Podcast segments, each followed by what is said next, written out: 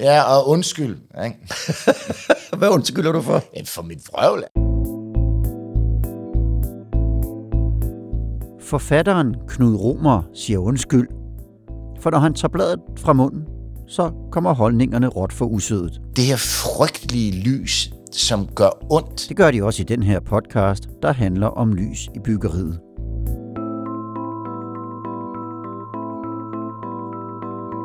Hvorfor er det så, at Knud Romer skal blande sig i det, tænker du måske. Knud Romer er svagsynet, og det betyder, at lys er vigtigt for ham for at navigere rundt til daglig.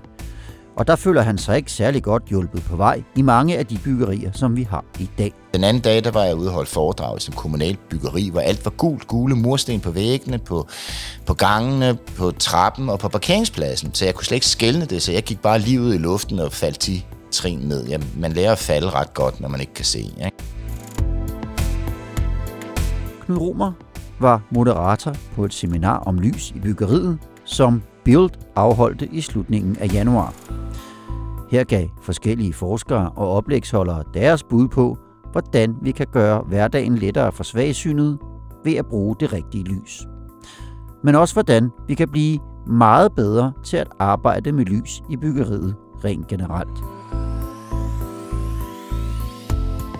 Vi udnytter dagslyset latterligt dårligt. Udover Knud Romers oplevelser og holdninger til lys, ja, så byder den næste halve time på meninger og indsigter om lys i byggeriet, som de blev leveret på et seminar i Bloks i København fredag den 28. januar. Vi bør nok begynde at spørge os selv om, laver vi lys i bygninger for at over- overholde et krav til et energiforbrug?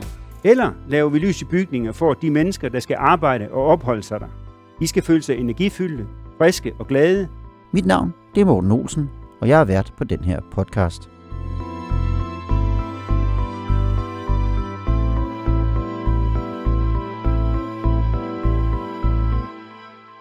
Knud Rummer, tak fordi at øh, du vil tage den her samtale med mig. Ja, det er mig, der takker. Det har handlet for os om syn og lys i dag, og øh, det hele med udgangspunkt i, hvordan man kan gøre lys bedre for folk med et synshandicap. Og for almindelige mennesker, fordi at dem, der har et synshandicap, er sådan set bare en prøveklud for, hvad der kunne blive bedre for alle mennesker. Og det er måske en af de pointer, vi kommer frem til i, i det her interview, at øh, man måske ikke bør skelne så meget mellem lige præcis de der to ting, når det kommer til lys. Kan du ikke først fortælle mig, hvad er det, der er problemet med, med dit syn? Hvad er det for en sygdom, du har? Jeg har noget, der hedder grøn stær, som man endelig ikke skal hvad hedder det, blande sammen med grå stær, fordi grå stær, det er linsen. Og det, så bliver verden leverpostejsfarvet, og du, det, du kender det også fra optikeren, når du sådan skal se de der bogstaver, og der er nogle af dem, du ikke kan se, og så får du nogle briller, eller du kan til- få en laserbehandling på linsen. Det tager 20 minutter, og så kan du se igen. Grønstær, det er, når synsnerverne dør. Uh, der findes forskellige former for det. Problemet med det er, at de kommer som en tyv om natten, fordi man opdager det ikke, fordi at du ser ikke sværere. Uh, og din hjerne bliver ved med at konstruere et helt billede, så øh, du lægger simpelthen ikke mærke til det. Og du lægger jo først mærke til det, når du enten går til en øjenlæge og får taget trykket, eller får undersøgt dine øjne, eller når det er for sent. Øh, og når det er for sent, så er det for sent. For mit vedkommende, der har jeg ikke flere synsnaver i højre øje, og jeg har meget få tilbage i venstre. Jeg har 10% tilbage af mit syn. Så jeg kigger egentlig, jeg har sådan en lille bitte flamme. Altså hvis du forestiller dig, at øjnene skal være gule, når man tager et billede af dem, så er mit højre øje sort, og på mit venstre øje er der en lille bitte gul plet tilbage. Så jeg kigger egentlig igennem et nøglehul, men min hjerne danner stadigvæk et helt billede. Problemet er, at der mangler bare meget i det billede. Så hvad kan du se af mig nu, for eksempel? Vi sidder cirka en meter fra hinanden, Jamen tror jeg. ja, jeg kan godt se dig. Mm. Øh, problemet er, at man kan ikke se det, jeg ikke kan se. Så jeg ved ikke, hvad jeg ikke kan se. Men det vil være en masse detaljer og en masse... Altså, mit synsfelt er enormt begrænset, sådan, så når jeg kigger på et bord, så ser jeg bordet. Men jeg ser ikke brillerne, der ligger på bordet. Det gør jeg kun, hvis jeg rykker mit blik. Ikke? Mm. Så, så ting forsvinder simpelthen. Okay. Og nu siger du, at man ikke rigtig lægger mærke til, at man får den her sygdom. Men på et eller andet tidspunkt har du lagt mærke til, at, øh, at du har fået den. Hvordan gik det op Det for dig? siges. Jamen, jeg får vildt i en skov, og jeg blev mere og mere natteblind og får vildt i en skov, og så begyndte jeg at... Jeg, jeg, jeg, jeg, jeg opdagede det ikke. Øh, jeg, jeg gik til optikeren, fordi jeg havde tabt mine briller, og der fandt jeg pludselig ud af, at jeg slet ikke kunne se med højre øje mere, fordi at vores syn også kompenserer, sådan, så du har et førerøje, som kompenserer for det, det, der er dårligst. Så du bliver ved med at danne det her hele billede. Så det var først der, hvor man... Den måde, man, det man skal gøre, det er, at man skal enten øh, teste sig selv ved at putte en hånd foran det ene øje, og så en hånd foran det andet øje, fordi det er som regel det, det ene, der ryger først, og der vil du opdage det. Eller gå til en øjenlæge. Jeg opdagede det ved, at jeg får vild, eller jeg opdagede det ved, at jeg endte hos optikeren, hvor jeg pludselig fandt ud af, at jeg slet ikke kunne se med det højre øje, så kom jeg til en øjenlæge, som så kunne konstatere, at jeg havde tryk 48, tryk 38 i mine øjne, og man skal have sådan noget 5-10 stykker max. Ikke? Og at jeg, så fik jeg så diagnosen, at jeg havde fremskrevet en grønstær og ville blive blind inden for en kort periode. Og det var så det. Og den diagnose, hvordan har den så ændret din opfattelse af lys? Den har ikke ændret min opfattelse af lys. Altså, den, den, det, det gør, det er, at det smadrer dit liv, fordi du, du, du bliver invalid. Du kan ikke længere, altså jeg, jeg kan ikke gå om, om ud på gaden om aftenen, for jeg kan ikke se, jeg går ind i ting. Øhm, jeg kan ikke finde, altså det, er bare et synshandicap, ikke? Det, det, det er klart ikke, at, at jeg skal jo bruge mere lys for at kunne se, ikke? det- det er nok ikke så meget lys, som det er kontraster, der er vigtige. Mm. Det er jo stærkere kontraster, desto mere kan jeg se. Øhm, og det er sådan set godt for alle mennesker med kontraster. Ikke? Mm. Øhm, hvis maden skal være lækker, eller hvis du skal i det hele taget skal kunne skælne figurer og ting, så er øh, kontraster ret vigtigt. Ikke? Altså den anden dag, der var jeg ude og holde foredrag i sådan kommunalt byggeri, hvor alt var gult, gule mursten på væggene, på, på gangene, på trappen og på parkeringspladsen, så jeg kunne slet ikke skælne det, så jeg gik bare lige ud i luften og faldt 10 trin ned. Jamen, man lærer at falde ret godt, når man ikke kan se. Ikke? Men, øh, men for mit vedkommende har det ikke ændret mit, mit, mit syn på lys. Andet end, at det er ret vigtigt, at der er godt lys, for ellers så kan jeg ikke se en skid. Ja, men men har det så ændret den måde, du selv bruger lys på? Nej, men nu, nu er jeg også et meget upraktisk menneske, så jeg indretter mig aldrig særligt. Altså, du regner jeg er så upraktisk, at når lyset går, så konstaterer jeg det, og så tænder jeg et stearinlys. Jeg ved ikke engang, hvor el øh, skabet er. Jeg kan ikke skifte en sikring, så jeg, jeg er enormt upraktisk, og jeg øh, indretter mig egentlig heller ikke fornuftigt på ikke at kunne se. Så jeg slår mig meget og, og leder meget efter mine nøgler og efter peber og salt og sådan noget, fordi at jeg netop ikke har gjort det, som man skulle, nemlig at få en synskonsulent ud, der så laver funktionel belysning i ens hjem, hvilket er det, man skal gøre. Ikke? Øh, men øh, så avanceret er jeg ikke. Det er faktisk her, det hele starter. Med synskonsulenterne hos CSU i Slagelse. De har udviklet en ny metode til at teste belysning hos svagsynet. Og en af deres hovedpointer er, at vi skal være enormt opmærksomme på, hvilke aktiviteter der er, man skal bruge sin belysning til. Og derfor tager de hele tiden udgangspunkt i borgerens behov. De centrale ting i projektet, vi fik udviklet, var blandt andet øh, det narrative interview, hvor vi havde mulighed for at spørge ind til borgeren på en anden måde, end vi tidligere gjorde. Tidligere der var det der, hvor mangler du lys? Det gør jeg her. Det er fint, den her pære er god. Men nu spurgte vi lidt ind til, hvad er det for nogle aktiviteter, du ikke kan? Hvad er det, du gerne vil? Hvad betyder det for dig at kunne de her ting? Og vi fik borgeren meget mere på banen, og deres ønsker og håb og drømme kom i spil. Og det var dem, der var eksperten, og ikke os, som kom med en viden om øh, lys øh, kun. Så, øh, så, så det lavede vi i samarbejde med en psykolog og øh, en afdeling på vores center, som er vant til at arbejde med det narrative. Og, øh, og det er vi rigtig glade for, at det har gjort en, en helt anden indgangsvinkel til det her med at snakke om lys øh, hos borgeren. Det, vi, det borgerne oplevede, det var blandt andet det her med, at der var en stor forskel i, i forhold til de nære aktiviteter, det de kunne lave. Der var heller ikke, øh, altså de måtte ikke opgive så mange, øh, meget af deres, den der rolle, de for eksempel havde i familielivet, øh, kunne de også bedre fastholde ved, at de kunne fastholde deres, øh, de aktiviteter, der betød noget for dem. Øhm, og den sidste ting, det var det her med, at de havde heller ikke, øh, altså den her, de havde ikke brug for hjælp fra andre mennesker, mere øh, brug for hjælp fra andre, som også er en stor betydning for mange af dem, vi kommer ud Mm. og hjælper. Lyder det fornuftigt i dine ører? Ja, men det er jo vanvittigt fornuftigt. Altså, mm. Der var jo ligesom to sider af i det. Det ene, det var jo, at det er jo, det er jo oplevet lyst, og folk har forskellige behov, og har også forskellige behov i forskellige sammenhænge. Og det er klart ikke, at det køkken, altså det er jo, du kan forestille dig, hvor, hvor irriterende det er at skulle lave mad, når du ikke kan se. Og den smule syn, man har tilbage, skal jo så op, i hvert fald optimeres i et køkken. Og det er jo sådan noget belysning, som ikke bare er i loftet. Det, det skal være ved stegepanden, det skal være ved, ved hakkebrættet, og det skal være de steder, hvor du, hvor du skal skære i ting, og hvor du skal kunne se, om kødet er gennemstegt og sådan noget. Og der er det ret fornuftigt at få nogle folk ud. Øh, men det sjove er jo også, hun fortalte jo også om de her mennesker, som ikke accepterer det lys, de kommer med. Så lige så snart de er gået, så slukker de for de her fornuftige pærer, og så sætter de deres åndssvage hvad hedder det, pluslampe op igen, som, som de er vant til at have. Ikke? Ja, men det er også derfor, der måske var en pointe i at, at ligesom tage udgangspunkt i brugerens øh, behov, så brugeren selv var med til at, at, at, at vælge... Øh, ja, fordi ja. der er jo ikke nogen af os, der gider flytte ind i et funktionelt plejehjem eller et mm. fængsel, hvor, hvor alt er oplyst af projektører, men hvor du ikke kan tilegne dig rummet og føle dig hjemme. Ikke? Mm. Øhm, men, men, men det siger sig selv, at jeg lægger jo enormt meget mærke til os i det offentlige rum, når der er mangelfuld belysning. Ikke? Mm.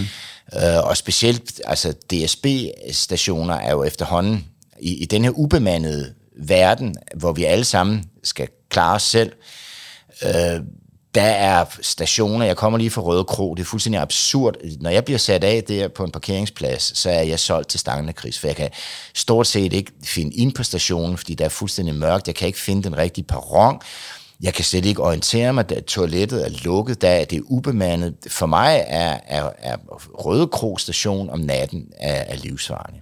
Livsfarlig hvordan? Hvad? Ja, det er livsfarligt, at jeg risikerer for det første ikke at få mit tog, og så sidder jeg der. For det andet, så jeg kan ikke finde rundt. Altså, jeg, jeg skvatter nok ikke ned på, på skinnerne. Men, men øh, lad os sige det på den måde, der, jeg har tit været, været tæt på at ryge kanalen, fordi der har været dårlig belysning. Men nu skal man jo ikke gå rundt og oplyse hele København som et fængsel, bare fordi jeg ikke kan se. Ikke? Men måske er der en vej til belysning, der er god for alle det tror Tude Borgstrand øjen på. Hun har for nylig lavet et forskningsprojekt om de resultater, som synskonsulenterne i Slagelse er nået frem til. Og det er også hende, der står bag seminaret på Blogs. Og hun vil gerne væk fra tanken om et særligt lys til svagsynet, og hellere tale om bedre lys til alle. Og det giver associationer til noget, som Foucault kalder heterotopier. Det er anderledes. Øh, I gamle, eller, Foucault bruger det i forhold til det her med anstalterne, hvor man kunne gemme de syge væk. Øh, det var ligesom uden for samfundet. Og når jeg talte med Knud Romer for nogle uger siden på seminarer, var han også hurtig til at dele op øh, den her forståelse. Okay, men så har vi noget, der handler om lys for det synsnedsatte, og så har vi noget lys generelt. Men der har jeg tænkt, men kan vi gøre noget for at komme nærmere hinanden, så det ikke er dem og os, øh, så det ikke er øh, de der særlige behov, og så og alle os andre, men at det blot er, handler om forskellige behov og præferencer. Det er jo fordi, at, at altså, lys er jo, er jo noget, vi sådan set bare har taget for givet, som, som du ved, når det er universelt lys. Ikke? Der er bare lys. Og det hænger i loftet. Og, og, og det viser sig jo, at, at vi jo også rent praktisk bruger vi jo også selv lys meget forskelligt. Ikke? Altså et soveværelse skal helst være bulravende mørkt. Man skal ikke være der i løbet af dagen. Der skal være køligt, der skal være frisk luft og ilt og sådan noget. Mens, hvad hedder det, et, et, øh, et køkken skal være temmelig funktionelt belyst, sådan så at, at man kan, hvad hedder det, lave de ting, man skal der og en, en, en, en hyggebelysning i, øh, der er måske levende lys ved spisebordet, når man spiser sammen, ikke? Og, og der er bare i et hjem, er, at det lys, der er behov for, er meget forskelligt. Mens det, vi er vant til, nu sidder vi jo på blogs, ikke? Der, der er jo ens belysning over det hele. Mm. Det er over det, det, og der, der er ikke særlig meget dagslys, som jo er, er det optimale lys. Ikke? Det er jo det, der kommer ind gennem vinduerne. Ikke? Så måske skulle man finde sig en vinduespusser også en, en gang imellem, er nok en meget god idé. Det giver faktisk en stor forskel. Ikke? En vinduespusser kan måske være løsningen på nogle problemer, men ifølge Per Reinholdt, der er direktør i Dansk Center for Lys, så går der ofte lidt for mange måltal i den, når vi sætter lys i vores byggerier. Vi hører ofte her i DCL, at dygtige arkitekter, der på alle måder forstår og arbejder med dagslys, kommer til kort, når det kommer til kunstig fremkaldet belysning. Der er meget ofte meget dygtige elrådgiver koblet på at tilvejebringe et belysningsanlæg, der er energieffektivt, der overholder alle love og krav, og nemt at drifte og vedligeholde. Begreber som lenital, kilowatt-timer per kvadratmeter, dagslysstyring, PIR-sensor, ACD og Daily Gateways, hel masse andre termer, de flyver igennem luften, hvor der slet ikke er begyndt på krav i tabeller og standarder med videre. Og lysdesigner, for eksempel med en kandidat fra Aalborg, de bliver oftest aldrig nogensinde spurgt. For der skal jo bare være lys nok til, at man kan se, eller hvad. Vi bør nok begynde at spørge os selv om, laver vi lys i bygninger for at overholde et krav til et energiforbrug? Vi kan spørge, om vi laver lys i bygninger for, at det skal være nemt at drifte og vedligeholde. Samme armatur i alle rum i hele bygningen, dejligt nemt, hvis der går et armatur i stykker. Eller laver vi lys i bygninger for, at de mennesker, der skal arbejde og opholde sig der, de skal føle sig energifyldte, friske og glade, således vi kan minimere sygefravær på grund af spændingshovedpine, migræne, uoplagthed og lignende. For det er jo konsekvenserne af dårlig belysning. Det er direkte kobling mellem øjets muskulatur og vores muskulatur i nakke- og skulderregioner. Og hvis vi stresser medarbejdernes øjne, så stresser vi direkte deres nakkemuskulatur med mange ubehagelige og uønskede konsekvenser til følge. Er du enig i den betragtning? Ja, det til siges, men al, al moderne byggeri, stort set, og al moderne belysning og sådan noget, det er jo, det er jo udtænkt, altså, man kan ligesom sige, nu sidder vi på blok, som er ligesom katedralen for design og arkitektur. Og hvis mm. man kigger på, hvordan det er bygget, og hvordan belysningen er, så er det jo glas, og det er stål, og det er beton, og der er det her, der, der er selvfølgelig nogle steder, hvor der er, er rigtig fine lyse lokaler, øh, som, som ikke ligger i midten af bygningen. Men det er et universelt lys, der hænger i loftet med noget neonrør. Ikke? Og, og, og ja, jeg føler, det, er, det gør mig nøgen, det gør ondt. Det er sådan en institutionel belysning, ligesom man kender det fra kommunalt byggeri, fra plejehjem, fra hospitaler. Det her frygtelige lys, som gør ondt, og som fremmedgør en. Det, er jo, det, er jo, det gør en anonym. Det, det, det, det gør det umuligt for en at besætte omgivelserne med empati og inderliggøre dem og tilegne dem og gøre det til ens egen. At, at og det, det, det svarer lidt til den akustik, der er i moderne byggerier, ikke? som jo også gør ondt i ørerne, fordi at den, det er, der er den, de ekoer og sådan noget. Så det vi har glemt, det er jo, at byggerier bliver udtænkt intellektuelt og rationelt og økonomisk på tegnbræt, men vi lever i dem som de sanselige, inkarnerede, kropslige væsener, vi er, med ører og næse og øjne og smagssans osv. Og, og det er som om, at at den sansede virkelighed, det er, det er som om, vi har glemt, at hver, en, hver virkelighed er oplevet. Det er sanset virkelighed med kroppen. Det er ikke en udtænkt og altså en intellektuelt udregnet, beregnet virkelighed. Og meget af det byggeri, især offentligt byggeri, er jo rent funktionelt en økonomisk rationalitet, hvor alt skal være nødvendige midler til et, til et mål. Og hvis det er unødvendigt, så, så streger man det. Så det, det, man ender med, det er rent 100% klinisk, depersonaliseret, funktionaliseret byggeri, som simpelthen ikke er til for mennesker. Og måske så oplever vi lys med flere sanser end bare synet. På seminaret der fortalte Stine Lovring Nielsen fra BVK-fonden om et forskningsprojekt, hun har lavet. Her lod hun dansere optræde i et rum med og uden bind for øjnene. Mellem dansene skiftede hun belysningen, så alle prøvede at bevæge sig i henholdsvis hvidt, blåt, rødt og gult lys, med og uden bind for øjnene. Overordnet set så viser de tematiske og statistiske analyser, hvordan deltagerne øh, ikke kun oplevede deres krop anderledes, men de bevægede sig også på forskellige måder i rummet i relation til den omkringgivende eller omkringliggende øh, belysningsfarve. Og deltagernes bevægelser øh, og oplevelser var også signifikant forskellige i de forskellige øh, belysningsfarver. Og øh, til sidst kan man sige, at øh, vores statistiske analyser af både bevægelser og oplevelser, de øh, var signifikant sammenlignelige på tværs af de her to tilstande af at have bind for øjnene, eller ikke bind for øjnene. Det vil sige, man bevægede sig på, på signifikant sammenlignelige måder, når man havde bind for øjnene, som når man ikke havde bind for øjnene. Og det galt alle kategorier på nær tempo, øh, og så de her øh, sammenhængende bevægelser. Og det giver god mening i forhold til, at deltagerne bevægede sig lidt langsommere og mere usammenhængende, når de havde bind for øjnene. For øh, for eksempel at være lidt bange for at hoppe ind i en væg lige pludselig. Men ellers var det altså øh, signifikant sammenlignelige bevægelser og oplevelser på tværs af at have bind for øjnene og ikke have bind for øjnene. Køber du den? Ja, det gør jeg. Ja. Altså, der er skarpt lys, vil du kunne, kunne sanse og mærke. Blødt lys vil du kunne sanse og mærke. Om det nu er rødt, eller gult, eller blåt, eller hvidt, eller hvad det er. Det, selvfølgelig kan man det. Mm. Altså, fordi det er, jo, det er jo lysbølger.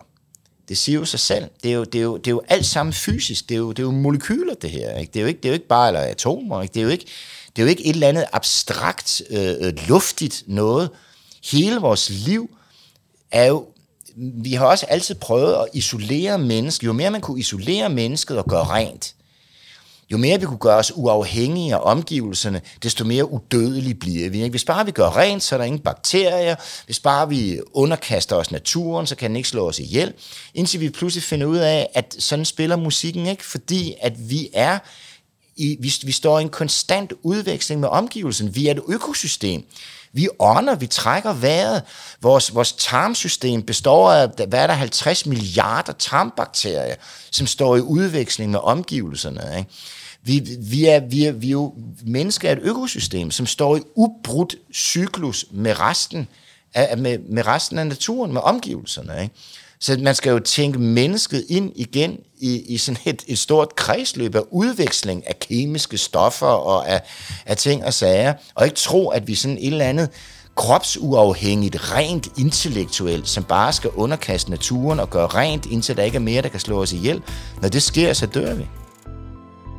Der er flere bud på, hvordan man kan lave en belysning, der er bedre for alle. Nogle af dem kommer fra Merete Madsen, der er projektchef hos den rådgivende ingeniørvirksomhed Mo.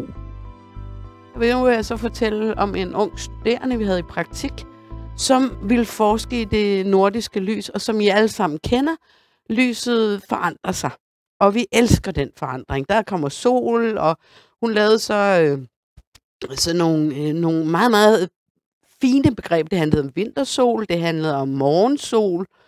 Så lavede hun noget, der hed øh, øh Magic Moments. Magic Moments, det er, når solen bare mm, virkelig mærkelig tre gange om morgenen knaller ind igennem et helt rum, eller øh, spejler sig et sted, eller øh, lys kan lave magic moment. Øh, og det, vi kan faktisk godt. Altså, det, det min pointe med at tage hende frem, ud over øh, super god studerende, også fra Aalborg øh, Universitet, lysdesigner, øh, er, at de her unge mennesker, de kan altså beregne det her, de kan lave det parametrisk. Det er ikke mystik, og alligevel så sidder gamle mennesker og bestemmer og laver regnark. Man er altså, selv inklusiv. Men det her viser så, vi, vi regner lidt dagslys, men der er også øh, golden hours, det er den der time, hvor lyset er gylden før solnedgang. Hele skumringen er delt i perioder. Vi bruger det overhovedet ikke, men hun sætter det så på formel, inddrager det og analyserer det. Så for eksempel, som vi kender med lysets biologiske virkning, lejligheden mod øst, de får, får lys ind af vinduet. Så er der også en lejlighed mod nord, det er noget skod selvfølgelig. Alligevel finder hun ud af, jamen der er nogle kvaliteter, fordi der, der er et tidspunkt, hvor solen kommer ind og magic out. Og det, der er interessant ved det her øh, projekt, er, synes jeg, at folde, folde lysets kvaliteter ud. Det er, jo, det er jo, altså når vi regner dagslys, så regner vi på en tåget overskyet dag, fordi det, det er nemmest at regne, og vi kan ikke håndtere dagslys variere, det kan man jo ikke regne på, om man bliver ved. Så vi går ud fra en standard tåget himmel, og det er det dagslys, vi beregner. Det er der jo ingen, der synes det. At der er ingen, der siger, det er godt vejr i november på en overskyet sluddag. Godt vejr, det er noget med sol og i skoven og ved stranden og vandet og sådan noget. Så få nogle af de kvaliteter ind i byggeriet, og det kan lade sig gøre, hvis vi bare gider øh, bruge viden og erfaring til det holistiske, og bruge de unge til at tegne parametrisk. Øh, ja, I kan læse i hendes konklusioner selv. Jeg, det, det vigtigste er ikke så meget konklusionerne i hendes point. De er selvfølgelig vigtige. Undskyld, Ida, hvis du kigger. Men, men det vigtigste, synes jeg, er at vise, hvor stort potentiale der er. Og vi udnytter dagslyset latterligt dårligt. Vi kunne optimere byer, vi kan optimere boliger, hvis vi begynder at projektere bedre. Modsætning til kunstig belysning, ja, det er naturlig belysning. Og naturlig belysning, den ændrer sig jo i løbet af dagen. Solen står op, så har du glasklar morgenluft, så har du den, øh, den bulrende øh, øh, middagssol, så langsomt så, så svinder lyset igen, så har du øh, overgangsperioder af skumring, indtil du har totalt øh, bulrende mørke, og så kan du se stjernerne og, og, og, og mælkevejen. Det er, jo den, det er jo den naturlige cyklus og fordeling af lys i løbet af en dag. Meningen er jo ikke, at du skal gå rundt, døgnet rundt, under neonrør, og, og, og, og som, som jeg jo ligesom at bo i et fængsel, hvor der ikke er nogen skygger, hvor der ikke er nogen mulighed for at trække sig tilbage ind i sig selv, at, at besinde sig, at, at, at dagdrømme, at, at, at tænke sig om. Det er som om, at omgivelserne påtvinger sig deres rent visuelle øh, tilstedeværelse konstant. Hvis du kigger på offentlige byggerier, hvor du jo har de her 400 millioners klynger af, af, af borgerservice, af jobcenter, af lægehus, af bibliotek. Når man kigger på dem der, det er jo umenneskelige byggerier med rulletrapper og indkøbskurve og neonlys, og, og det er jo lavet for, at det er nemt at, at, at gøre rent, at det er nemt at udskifte pærer, at det, det er ren funktionalisme. Du har også på et tidspunkt nævnt et, et stort offentligt byggeri, som du faktisk øh, var begejstret for.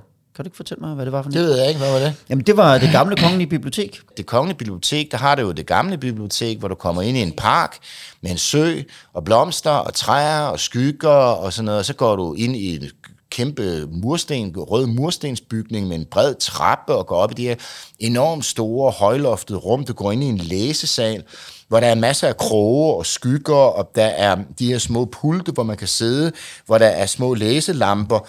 Du går ind i kartotekssalen, hvor der er de her kartotekskort og sådan noget, hvor alt er sanseligt, hvor alt hvor belysningen er meget forskellig, alt efter om du er i kartotekssalen eller på læsesalen, hvor der også er mørke, hvor der er fokuseret lys, og hvor man, hvor man kan trække vejret sammen med bygningen. Og, og hvor man også kan, hvor omgivelserne kan falde bort, og man kan trække sin opmærksomhed ind og kanalisere den ind i rent bevidsthedsarbejde og sådan noget. Mens hvis man går ind i den anden, det er den sorte diamant, ikke? den består jo igen af de her skarpe kanter, af de her lige linjer, af det her glas og stål og beton med en kæmpemæssig rulletrappe i midten, og, og det her fuldstændig blændende lys. Og når man går ind på de der små læsesale rundt omkring, der består af glas og, og lys, det minder mig om et posthus. Det eneste, jeg ville, kunne, jeg ville ikke kunne skrive det, det eneste, jeg ville kunne skrive, det var, at jeg kunne udfylde sivekort. Mm. Jeg har efterhånden lavet en del podcast om byggeri, og et mantra, der lidt går igen, vi hørte det også i dag, det er, vi skal huske slutbrugeren, vi skal inddrage Jamen, det, er, det er jo slutbrugerne. en sindssyg sætning at sige. Mm. At man skal, hvis, hvis man er kommet dertil, at man siger, at mennesket er i centrum, og man skal huske slutbrugeren. Ej, man skal ikke huske slutbrugeren. Slutbrugeren er begyndelsen på byggeriet. Det skal jo ikke ende på byggeriet. Mm. Og altså, hvis du kigger på det, der bliver lavet, altså kig på Ørestaden, hvad fanden er det? Det er jo ikke lavet til mennesker.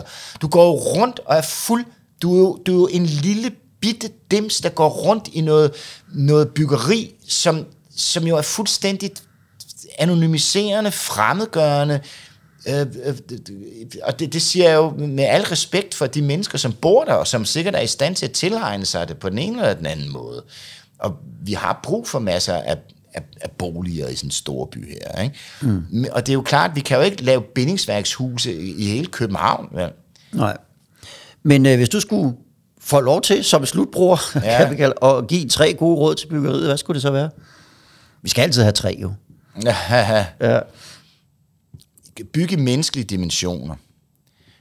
Byg ud fra den oplevede og sanseerfarede virkelighed. Øhm, og så, hvad hedder det, øh, bruge naturlige materialer. Knud Romer, tusind tak, fordi jeg måtte øh, låne dig. Ja, og undskyld. Ikke?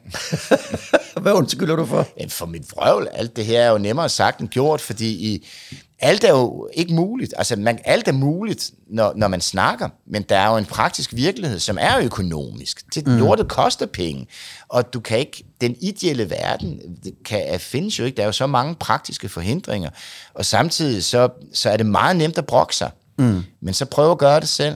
Jeg tror ikke, I har lyst til at bo i et hus, jeg har tegnet. Men øh, skal vi så sige, at vi ser det her som øh, et konstruktivt indspark til byggebranchen, som øh, de kan tage med sig? Ja, kære venner, ikke? Ja, godt så. Det var ordene, som de faldt den dag i blogs. Hvis man har lyst til at høre mere om seminaret, så blev det streamet, og der blev lavet en række små videoer med de forskellige oplægsholdere. Du kan finde links til det hele i shownotesene til den her podcast. Rigtig god fornøjelse.